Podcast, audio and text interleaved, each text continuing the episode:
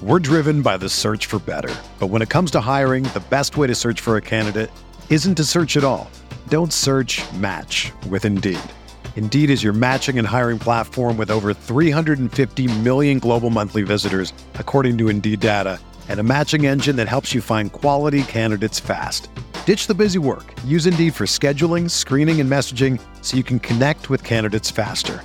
Leveraging over 140 million qualifications and preferences every day, Indeed's matching engine is constantly learning from your preferences, so the more you use Indeed, the better it gets. Join more than 3.5 million businesses worldwide that use Indeed to hire great talent fast. And listeners of this show will get a $75 sponsored job credit to get your jobs more visibility at Indeed.com slash BlueWire. Just go to Indeed.com slash BlueWire right now and support our show by saying that you heard about Indeed on this podcast. That's Indeed.com slash BlueWire. Terms and conditions apply. Need to hire? You need Indeed. Support for this podcast comes from Frito Lay and the 2023 Snack Bracket Championship. The Frito Lay Snacker Challenge is underway, and fans are voting on their favorite snacks to crown champion. We're talking about prime time matchups between the best 64 snacks in the land. Will Ruffles Ridges reign supreme? Can Doritos defend their dynasty? Or will Smart Food use their smarts for a surprise upset? Only you can decide. Get in on all the action for a chance to win up to $1,000 or a year's worth of snacks. Let your snacks be heard. Just go to fritolaysnacket.sbnation.com to vote and enter for a chance to win. No purchase necessary. Sweepstakes ends April 3rd, 2023. Void where prohibited. Year's worth of snacks awarded in the form of 52 coupons, each good for one bag of chips. See official rules at fritolaysnacket.sbnation.com. Hello, friends. Welcome to an episode of Kirk Your Enthusiasm. I know I've not done many of these lately because I have been lazy and the Mavericks have sucked, and it's not really fun doing this job sometimes. But I talk basketball with my friends all the time, and today I am joined by another super fan of the Los Angeles Lakers, Daman Rangoola. How are you, my friend? Good, good, good. How's it going, man? We are you know, I'm I'm really looking forward to this Christmas Day game, and I bothered you about a week ago to join and we were just chit chatting before the show, and I was like, "Why are we giving this shit away? This is like good content." I know. So I, am sure some of my some of my listeners are like, "Well, who the hell is this guy?" Because you don't write, though you probably could easily. You just have a real job, and you don't want to waste your time like me. Um, you know, you are a a you know your your pod. Let's see here. Your your um Twitter platform says basketball enthusiast, tech enthusiast, and podcast addict. And you know you you are a a southern california guy los angeles uh, like not even like lakers super fan. You are you are into los angeles sports. You went to you went to ucla i think. And so you're just like very yeah. of the like socal culture. And so you just started talking and i cut you off because i wanted to record. Like talk to me a little bit about how you got into to like your lakers fandom. Yeah um i um i basically uh so i was around like eight years old or nine years old when Shaq got to LA, and it was mm. such a phenomenon. Um, it was I was learning about sports at the time. Like my family wasn't into sports. It was like you know, uh, I'm a first generation immigrant kid, and and so my parents didn't know anything about American sports. But I started talking to my friends at school and stuff like that, and you know, listen, I'm a Sikh dude living in like Orange County, California at the time. Like there was not a lot of things that I had in common with my with my peers essentially. And basketball became a really important bridge socially for me to be able to like talk to and relate to these guys who I had no other common kind of thing with them. And so the Lakers from a very early age have been very ingrained into kind of who I am. I love sports. I love all sports, as you mentioned. I'm wearing I'm wearing a Rams hoodie right now. Uh, all my all my teams are in hell, but it's it's it's it's it's been a very important part of of you know, kind of my upbringing. And well, that so, 96 yeah, year that that's yeah. a that's a good that's a good like kind of jumping off point for me too because 96 I lived in Kansas City, Missouri at that point, which did not have an NBA team. And I was 12 and I remember like that trade made news. Well, that signing in, in California made like national news. So yeah. it, it, it's that's a pretty good on ramp for an eight year old boy because not only like not only were, were you there when it started, like those first few years were not easy but No. Shaq was such like he was an icon. So it's like that's and, a, and you know, if I was older, I would maybe feel these struggles of you know they're trying to break through and they're the kind of rising tension. Oh, you know, is this team ever going to go over the top? Um, Phil Jackson comes in. Like, I don't really understand that stuff. I just know, okay, the Lakers are on. Uh, it's the game today will end before my bedtime, so I get to watch the whole Mm. thing. I'm excited, right? And it's just like that's, that's all key mattered. And point. it is, and then and like Shaq was just it, it was uh, without you don't have to understand the intricacies of basketball to understand how like Shaq just kills people, right? And Mhm. it's so that it, it was just a very easy way to to to kind of get onto it. And you're just not aware of any of the drama and tension and off court stuff. You're just watching your team. And so yeah, it was, it was a fun fun way to get started. No no doubt. So and we, and we were also talking in pre-show about how the two of us have been online long enough now to become old. Yeah. Um, not like ancient, ancient, but no longer 20 somethings wasting our time at work, being on Twitter instead of doing work type thing. right. You know, shit talking with everybody, and and now we're kind of in a more mature, bordering on cynical phase of our respective fandoms. Well, I think I think our childish shit talking went from Twitter to the group chats. So Mm. that that's I mean that's I, I don't know if we call that maturity. It's just like a transfer of shit talking. So I don't know. Mm. Well, I still I'm still a lunatic on Twitter, but it's it's much it's it's much more fun now. So Yeah. we're recording Sear Friday afternoon. I'm gonna get this podcast up as soon as possible. The Mavericks have a game tonight. The Lakers have a game tonight or game tonight against uh, the Charlotte uh Hornets at home, which the Hornets are also a mess. So it should be we, we should have a uh, and the Mavericks are playing Houston, so we should have a pair of teams coming off wins to the Sunday Christmas game. And while I do want to talk about that game in, in specific, I, I also want to kind of pull back first to, to talk about, you know, the, the season at large. I had some questions written down today, and one of them is already moot because I, I we have learned uh, uh, that Anthony Davis is effectively out until he's not. Uh, he has a stress injury in his foot, big men and feet. That is a very uncomfortable situation and this has with with anthony davis this has gone from funny to joke about to now possibly sad and so i i I like it. I had three questions that were like AD related uh, about like this season that are now pointless. Um, because I, I I was wondering if if we I'll just tell you what it is because the answer is no. Like, do we think the the Lakers would move any would would move Westbrook and Westbrook and a pick for any of like the Maverick shooting type players that they would need? And I think now the answer is no because they they need size more. Yeah. They, they need. Well, I think I think so on the Anthony Davis front. I mean, like I think you use the word sad. I think sad is kind of the perfect kind of tone for me right now as a Laker fan. It's not even this is the strangest season that I've actually followed the team because listen, there's been really good teams for the Lakers, there's been really bad teams. This team is the most confusing because I don't know if they're good, if they're bad. They went into Milwaukee this year, and Khris Middleton was back then, and they won in Milwaukee. That was a great fair game. and square. Just to, Yeah. it was a great game. But that this is the team that's also capable of losing to anybody. Like you said that we should expect to beat Charlotte. I'm watching that game like I'm ready for anything. And and so there's that angle of it. Now, the Anthony Davis situation specifically. I've been very critical of Anthony Davis last couple of years, not because of his health, because like, you know, it is what it is on that front, but because I questioned if the whole plan, the whole way this was designed was going to be that LeBron was going to come in and be the playoff guy and Anthony Davis was going to carry the team in the regular season and let LeBron ramp up.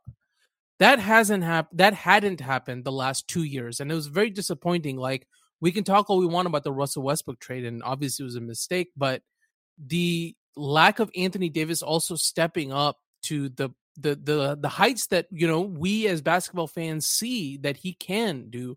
Um, he hadn't been doing that. That all changed this season, and despite whatever the record is, despite any of that, Anthony Davis looking like he did, kind of made this season worth investing in. Now, at this juncture, for Anthony Davis to go down is probably the injury that's hurting the most because mm-hmm. he was reaching that level at which the trajectory of the team was going to change. And now we'll see. I mean, like you said, this is a this is going to be a frustrating injury because it really feels like it's going to be every couple of weeks they're going to just keep monitoring it and they're going to keep going in the direction based on how his kind of how his healing goes but yeah, you know, you never you never can guarantee even if he's back in a month, is he going to be in the same rhythm he was? Is he going to have mm-hmm. the same confidence that he was playing with? And if that's not there, man, I, I I'm I'm concerned about the front office, about where their mindset is right now. What I will say, and my overarching frustration with the Lakers uh, is they have been chasing this quote unquote three star build for some time now. That mm. goes back mm. to when LeBron first joined the team. You know, they were expecting to bring Paul George on board, and then they were going to trade for Anthony Davis. And then when Anthony Davis comes, they were hoping to add Kawhi that summer, right? I mean, people forget now, but the it, it, was it seemed like it was right at yep. the one yard line. Now yep. we know it wasn't actually that close, but the front office approach was, hey, three stars. Then, of course, they trade for Russell Westbrook because they're chasing the third star. And so my concern is what's going to happen now and my skin crawls every time the name Zach LaVine comes up because Zach LaVine is the exact kind of player that the Lakers could look at and say, "This guy, box office, UCLA mm-hmm. alum, star, right? Whatever star means, right?" Mm-hmm. And and so it's like, I my concern is is that they are going to eschew like other potential options, like you mentioned, the Maverick shooters. I mean, I'm looking at somebody like Bogdanovic in Detroit, and I'm just like, these are the kind of players that could could really a if you package some of the guards there's way too many guards on the lakers roster right. and weirdly like i don't really like very many of i don't really don't like any guards but uh, any of the guards but we have too many and also like not enough at the same time so you could put it together a package of like a couple of players put some salary together and one of the first and try to get an impact sort of rotation starter kind of player. And that to me is a prudent decision. But uh, the Lakers are insistent and and they're insistent on okay, we're gonna have either cap space or we're gonna go for you know big name hunting. And I think like one of the reasons why they haven't moved Russell Westbrook yet is because they've been trying to get some sort of way of trading Russ and keeping cap space. They don't want to have players on long term deals, which is just in this day and age, building a team around cap space feels very, very antiquated.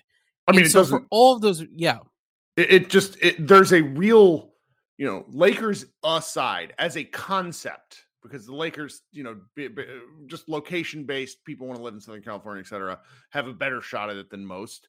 But the real problem with cap space is if you can't do something with it, you end up in terms of what you want, like players, you end up having to use it, often doing things with it that can make your team worse while yes. being more expensive. Yes. And also, Kirk, like people, players now, players used to when they're like, they were ambivalent about their situation or they wanted to kind of move into a different situation. Um, they would just opt out of they they would just opt out of their deals and sign one year deals and approach free agency if they're uncertain about their situation. But now players just sign long term because they know when they're ready to move on, they'll just tell the front office, hey, trade me. And the front office will find a trade of like, you know, multiple picks or whatever it happens to be and and salaries and stuff like that. So building on cap space is a terrible idea in this day and age. I mean, you have like, you know, a player like Zach LaVine who just signed an extension is signaling very clearly that, you know, hey, maybe hey. the situation in Chicago is not going to work out. So yeah, I mean, it's just I, I'm not a fan of this approach, and so I think that the whole front office has been in a paralysis because this is the reason why. Sorry, and I, you guys don't see this in the podcast, but Daman keeps seeing me like wave in and out of the screen because my wife let the puppy upstairs, and she is just menacing. Whatever, she she can't destroy anything. Hey, for the kids at home, I was a pro. I kept going. Yes, you did. It's remarkable. um, so this is kind of an, an, interesting transition because, like I said, I do want to circle back to the game briefly, but I just kind of wanted to talk to you about some of the stuff for a while. We again we talk about this in group chats, etc. Um, how many championships do you think the Lakers would have won when LeBron signed in 2018? Like, what do you remember thinking? honestly and i probably have tweets uh, about this uh, i just i totally understand how hard it is to win titles i know sure. the situation lebron was coming into um, even when lebron came i was i, I was uh, thrilled of course but i was also confused because i was very um, down on the lakers management. Mm. and so my number my over under was 0.5 and so he crossed that in the second year. Yeah. It was it, it just it's hard to win man. It's just hard to win in the nba uh, yeah, yes, it is. Um, that is un, uh, uh so. So while it's it's, there, I, will say I'll say it's it's you the over under was zero point five, but then you can also look at have they maximized the percentages year over year of actually competing, and that obviously is is is a big time no. They have not. Well, in the Western Conference is a bear, which yeah. leads me to you know the next question. So over between 2018 and 2020, the Lakers traded away a significant portion of their younger core that had been accumulated through drafts during the drier years, starting in like 2014, 2013, different a, a variety of guys. Um, was the championship worth it in hindsight? Uh yeah, the the answer is yes. Um, I think that it, it's it's we can look at hey what if they kept ingram what if they kept this what if they kept that but the truth is is i think that the putting together two players like lebron james and anthony davis it is really hard to screw that up as much as the lakers have screwed that up over the last couple of years because you dream of finding superstars that actually fit well together on court, off court, personality, playing styles, versatility, size. Those two actually have it all. The last couple of years have been such a thorough dismantling of any competence around those two that it it kind of looks like there could be regrets now. I don't have any regrets at all. I think that that that that stuff worked out perfectly. What I do have regrets about is how the front office stumbled into a juggernaut kind of a beautiful team in 2020 and thoroughly dismantled not only the roster but the philosophy behind that roster mm. and and they've they've kind of been they've been wandering in the woods since and they still haven't like we're still i mean i mean the lakers this year have lebron james for his age performing better than anybody at this age in nba history you had AD put together a stretch of MVP level play, and we're still 13 and 18. Like this is embarrassing.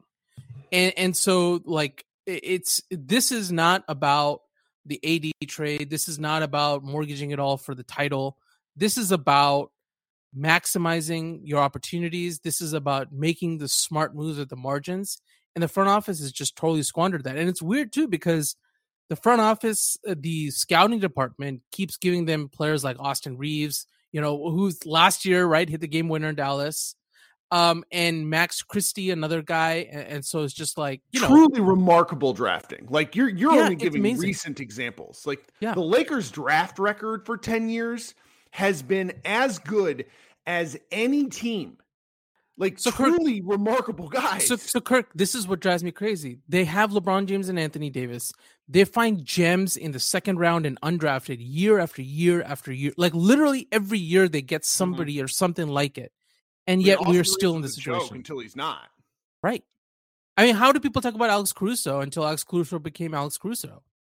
Your yeah. your your your guy, Alex Caruso. Oh God, I love him. He needs to shoot more. He just yeah, he does. At, it's like, what are we doing, Alex? Do something. He does. Yeah. Um, so you already answered my next question, which was kind of like describing the worst part of the Anthony Davis experience because I I had a B minus version of this in in Porzingis because Porzingis is you know 65% of the player that Anthony Davis was with worse movement skills and much more passive aggression.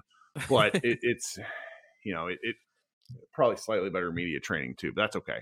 Um, you did touch on this earlier, but how does it feel to to to be a fan of a team with the Lakers being essentially one of the biggest brands in sports, but also being run by like uh, an awkward small family business? Yeah, so it's I mean, yeah, you can probably tell I'm I'm I'm pretty frustrated. But I'll say this, look, you have to as an organization and you can you can apply this analysis to any outside of sports, within sports, everywhere. You have to double and triple down on your advantages. So the Lakers being a family run organization actually have some advantages that they can show other people and they can say, "Hey, LeBron, um, we treat everybody like family because we are family. Like this is who we are.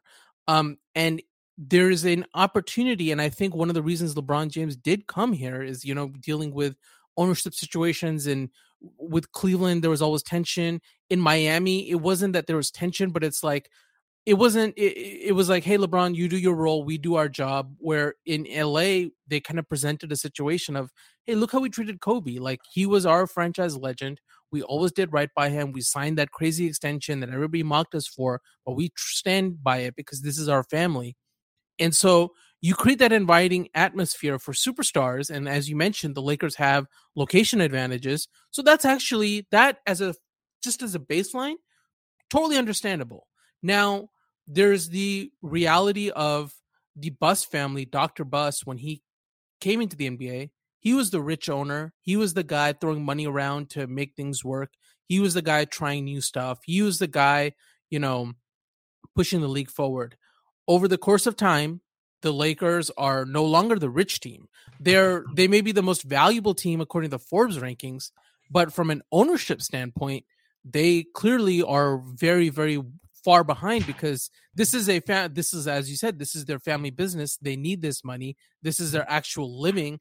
And so they have limit a limited budget given their stature. I mean you compare them to crosstown clippers. Like it's not even close. No, i but mean so the clippers might the clippers boast one of probably four owners in sports that they're the the money they make is so far above and beyond their peers that it it's it's hard to make contextual sense. I, I, Brian Windhorst loves to point this out that Steve Ballmer's just the um uh, the dividends that he gets from Microsoft from Microsoft stock is like enough to pay for the Clippers. Like so, it, it's it's I mean, he it's could buy the Spurs. He could buy the Spurs like ten times a year on his. He dividends. could, yeah, he could buy the whole NBA. He could buy like yeah, every team in the NBA. And so it's it's it's it's it's okay for if the Lakers are in that situation where okay, we're family run, we uh you know we're not rich so then what you have to do is you have to say these are our strengths so how do we make up for it? We need to run a world class organization. We need to have the best so they obviously the drafting is working great. So we got to invest in the best management. We got to we got to we got to play like a money ball kind of approach after the superstars and really make the best decisions at the margins. So really what i'm saying is they should be they should have like an okc or san antonio type model of running an organization and they're nowhere near that in terms of how they're run and so that is my frustration. I'm like listen i totally understand if we ran if we did a, a an analysis of the strengths and weaknesses of the organization it's very clear and you know what? You can make this work but then you have to actually understand that and be like okay so we can't we can't spend, you know, an extra hundred million dollars in the luxury tax repeater tax. So we can't keep just adding salary like the Clippers. Okay, but then let's be smart about this. Kirk, in the last so LeBron James got here. The first year it was like Lonzo, Brandon Ingram, all those guys. Then they overhaul the roster to bring Anthony Davis in, right? Then they win the title. Then they overhaul the roster again that summer, right? They bring in Dennis Schroeder and Andre Drummond and all this stuff. Then they overhaul the roster again to bring in Russell Westbrook. And then last offseason, they overhaul the roster once again. And we're again in a situation where there's players on one year deals. And next year, even if this year is a success, and well, I'm not even bringing up the fact that there might be a big trade this season with Russell Westbrook and the picks and that, that will be another overhaul. If this season works, they have so many players on one year deals that they can't really retain no matter what, there's going to be another overhaul this summer. So it's like there's no continuity. So you're mm-hmm. you're this is where you have organizational your strength, your continuity, everything can build upon itself, and you can make it work. And they are so far away from that. It, it's it's yeah, I'm I'm it, it's driving me a little crazy. Well, speaking of driving you crazy, let's pivot to this Christmas Day game, which is a road like it's so rude to put 20 like LeBron James, granted his kids aren't young anymore, but the 20 year veteran essentially on the road on Christmas feel that felt very passing of the torch when I saw the announcement. Um, and now the game's just kind of in a completely different spot. You know, they're, they're doing this Dirk um, statue unveiling before the game, and that'll be probably on ABC, I, I suspect. Um, yeah. What are we? What are you sort of thinking about this game? Well, I, I I'm pretty so I'm pretty pessimistic about the Lakers overall, but I will say one thing is that somebody like LeBron and this team, they certainly rise to the occasion on big games. No matter what the matchup is on Christmas, it's a big game by default. And the Lakers this season have performed well in big games. Mm. I mentioned that Milwaukee game. Uh, they almost beat Boston. Like that was a very competitive game uh, where they lost in overtime. So I think that despite my pessimism, like I could actually like they could perform worse against the Hornets tonight rather than on Christmas because I think that the players on this team on an average night are generally not good enough to beat a team like the Mavericks. Even though the Mavericks are no world beaters this season, um, I still, from a talent level, with no AD and and you know it just uh, the Mavericks are rightly favored. I think the betting line right now is at seven and a half. Yep. Uh, so I, I I think that's totally reasonable, but LeBron James on that stage will be ready to go, um, and I think that this this specific season the players have risen to that occasion. Now, as a fan, I would like them to do that every night, but we know sure. that's not realistic, right? So it's it's just they have a baseline that's not very good, but they can get to a level if they're playing efficiently. And LeBron James, you know, you you you have Luka, you so you know what this is. Like a superstar at that level can rise to a certain occasion where your team will have a chance against anybody on any given night. And so that's what's so fun about this matchup is without Anthony Davis, it really is going to be like a LeBron is going to show what he can do, and Luka's going to show what he can do, and it's going to be a fun kind of mano a mano matchup that we normally kind of don't get in the NBA. And so I, am looking forward to it. I think it's gonna be, I think it's gonna be a good game. Um, perhaps even better than it looks on paper. I think it's gonna be a fun, competitive game.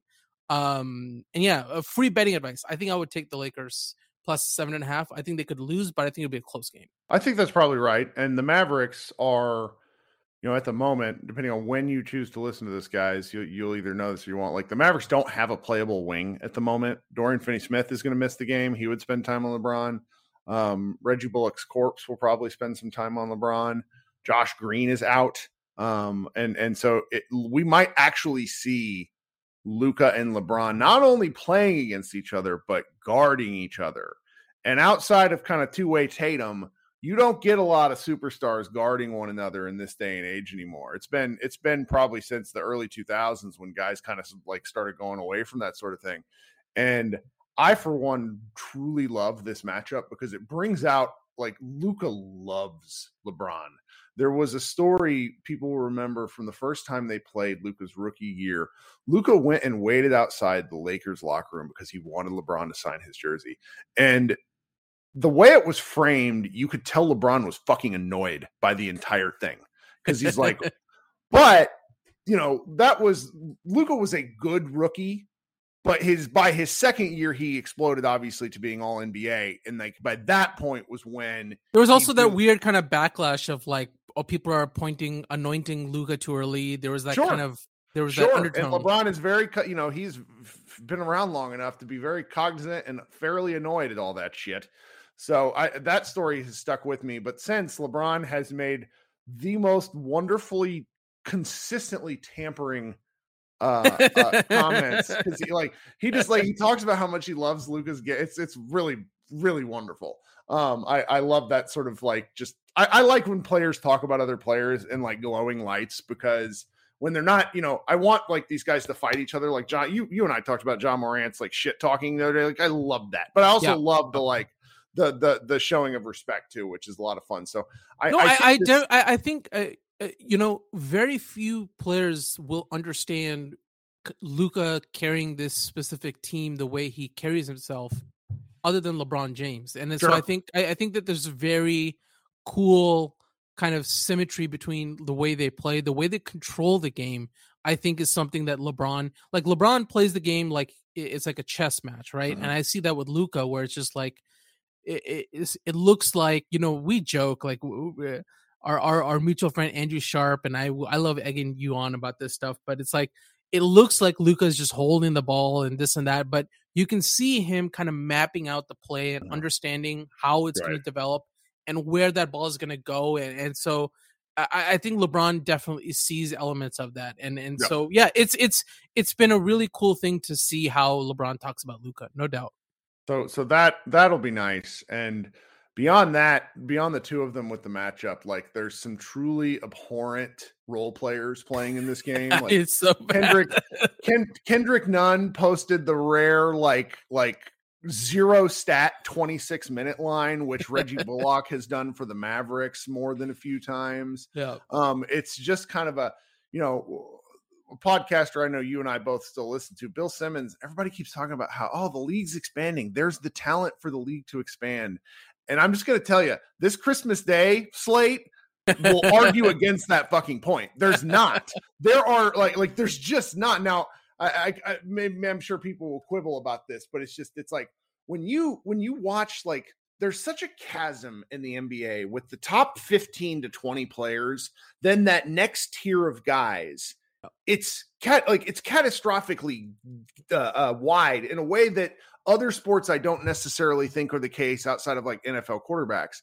And it's just when you watch like a guy like LeBron play and a guy like Luka play, they are simply not only are they athletic and physically gifted in a way that a lot of the other teams aren't, they think the game in a way that other players really can't. It's not that they don't, they can't. This is a savant style argument. Like Jokic, it's part of why I think Jason Kidd is a horrible coach because he can't explain how fucking good he was at basketball. He was yeah. just good at basketball. Yeah. Anyways, yeah, I, I don't know. You've heard this argument. I do this to Anthony Irwin all the time where I blame the Lakers specifically for Jason Kidd being the Mavericks head coach. uh, you're welcome. Well, well, I've kept you for longer than I intended. Do we have any other spicy takes that you would like to to get off your chest regarding my team or your team at the moment? Um, I you've had some that, good ones. So I, I, I, I think that um my spicy take is uh now you put me on the spot. I'm I, I got to rise to the occasion though, so I'm I'm I'm I'm, I'm going to think about this for a second.